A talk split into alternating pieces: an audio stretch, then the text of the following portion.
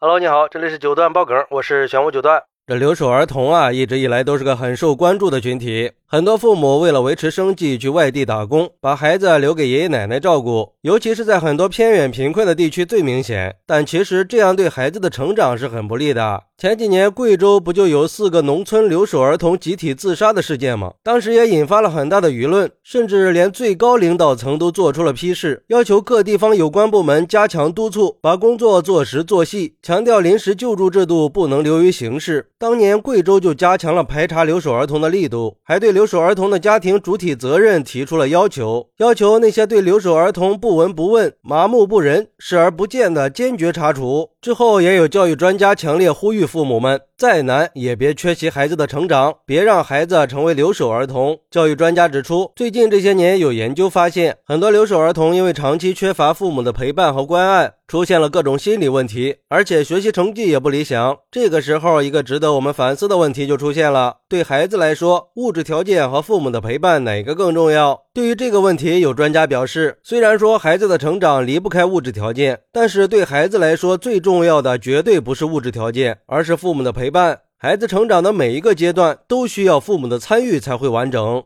父母想要赚更多的钱，让孩子过更好的生活，甚至有些家庭必须靠父母的拼命努力才能维持生计，这都没有错。但是不管父母过得有多难，还是希望可以把孩子留在身边，因为孩子宁愿和你一起吃苦，也不愿意成为留守儿童。哎，其实这个问题啊，我自己就遇到过呀。我儿子四岁的时候就问过我这个问题，他说：“爸爸，你说是挣钱重要还是陪伴重要呀？”而且在我告诉他挣钱可以买很多玩具的时候，人家说玩玩具没有跟爸爸一起玩开心。就那次以后，我就果断的辞了职，真的是太扎心了。不过，对于这种情况，有网友认为，如果给你两种选择，一是留在家里和小孩在一起，小孩的学费可能都交不上，一家人的生活费也不能保障，更谈不上什么生活品质了；二是远离家人去外边打拼，用自己的双手挣钱，让家人生活的更轻松一点，你会怎么选择呢？如果可以的话，谁又愿意去背井离乡的远离妻儿老小呢？每个人的出身都是不一样的。虽然都是生活在同一个世界的孩子，但是有的就要每天走着去上学，有的可以电动车接送，还有的每天汽车接送。人和人之间起点的差距还是挺大的，而且这种出身差距是一辈子都跨越不了的。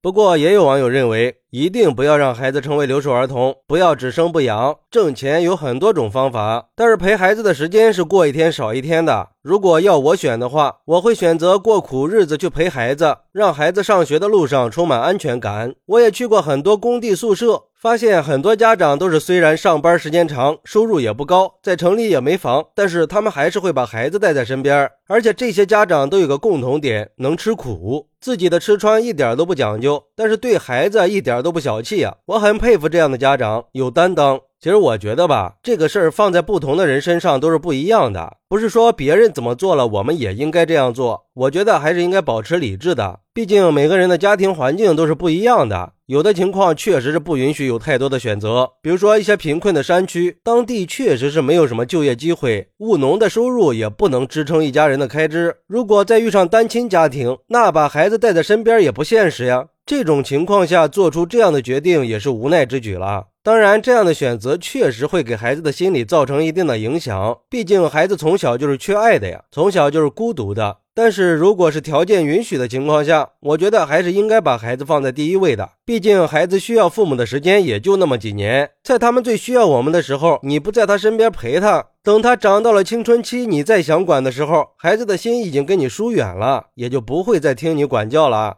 所以，到底要不要让孩子成为留守儿童，还是要看在条件允许的情况下，在你心里是孩子重要呢，还是金钱重要了？好，那你是怎么看待留守儿童的呢？快来评论区分享一下吧！我在评论区等你。喜欢我的朋友可以点个关注，加个订阅，送个月票。咱们下期再见。